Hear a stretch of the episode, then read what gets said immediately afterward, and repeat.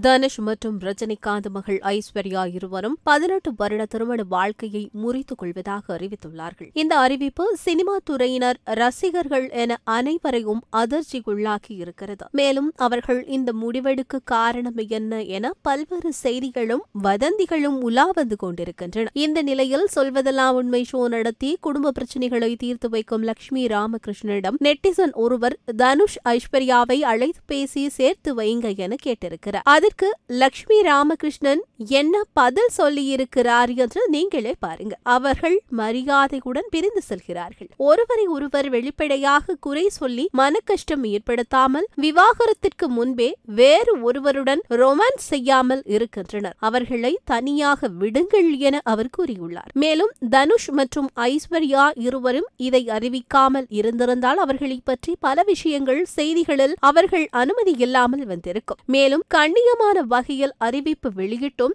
சமந்தா மோசமான விஷயங்களை சந்தித்தார் எனவும் லக்ஷ்மி ராமகிருஷ்ணன் கூறியுள்ளார்.